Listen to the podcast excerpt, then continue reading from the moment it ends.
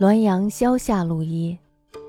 范衡州言：西渡钱塘江，有一僧覆舟，径至坐具，以强干，不相问询。范衡州曾经说过，从前渡钱塘江，有一个和尚搭船，径直把坐具放在了船上。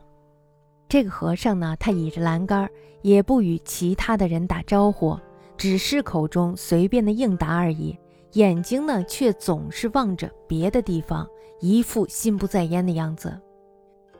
那么这时候呢，范衡州他就觉得这个和尚呢太傲慢了，也不与谁答话。当时呢，西风特别的大，范衡州呢偶然想起了两句诗来：“白浪泊船头，行人切时忧。”下联的两句呢还没有想好，只是三番五次的吟咏着上联两句。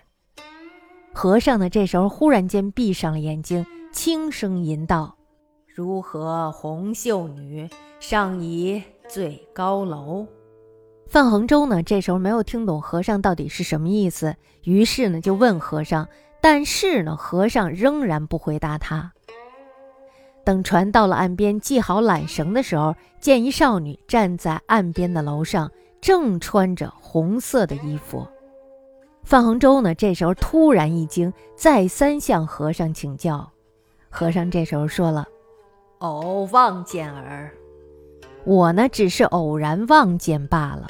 然而呢，当时船在江中，烟波浩渺，房屋遮挡，根本不可能望见这番景象。”范恒洲呢，这时候他就怀疑这个和尚能够先知先觉，并且呢向和尚致敬行礼。